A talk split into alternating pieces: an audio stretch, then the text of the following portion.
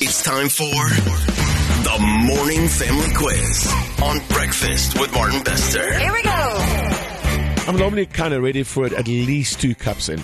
Yeah, yeah. So we're- and I've only had one cup this morning, so I don't know how well I would do. I know, I know. But Lene and Jaco van der Westhuizen apparently are so ready for this.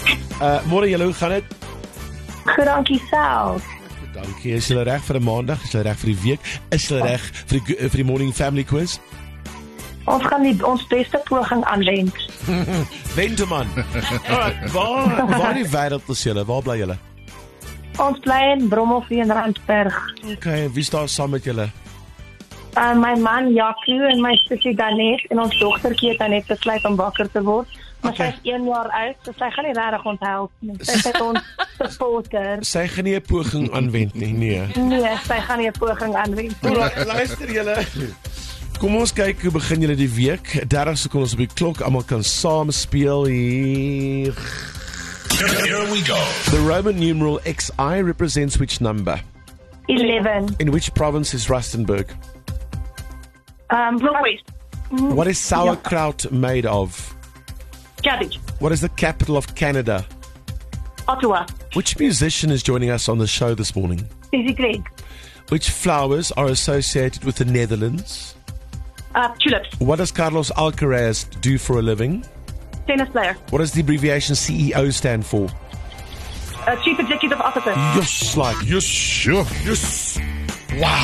Kon nie Uh, ja, jy nodig die koffie nie. No. Jy julle is ongelooflik. Oh. Ons ek. Span jy het 'n ag gekry. Hulle hulle het koffie gedrink vanoggend kwart oor 6. O, okay, okay. Yeah, I Ja, can tell. I can tell. Wow. Dis werk. Sure. Nee, wat wat doen jy vir 'n lewe? Ek is 'n onderwyser. hè. Oh, stop it. Well, you see, Right. teachers You they see nail now. this. Eh? Unfair advantage. Lenay en uh, Jaco en Danet, julle het so goed gedoen. 8 punte. Who gets the shout out? Ooh, ek ons wil graag vir ons ander sissies 'n shout-out gee, ons tweeling sissie oh. en die, die mense wat by Clover werk en dan my ander sissie, um Adele wat in Rivonia bly. Lenay en Jaco en almal van julle, mooi dag, mooi week vir julle. Thanks for starting your day with us. Dankie hoor, lekker Bye dag. julle. Bye Bye. bye. Yo, that was good. Join in on the fun every morning just before 7, right here on Breakfast with Martin Bester. The Morning Family Quiz.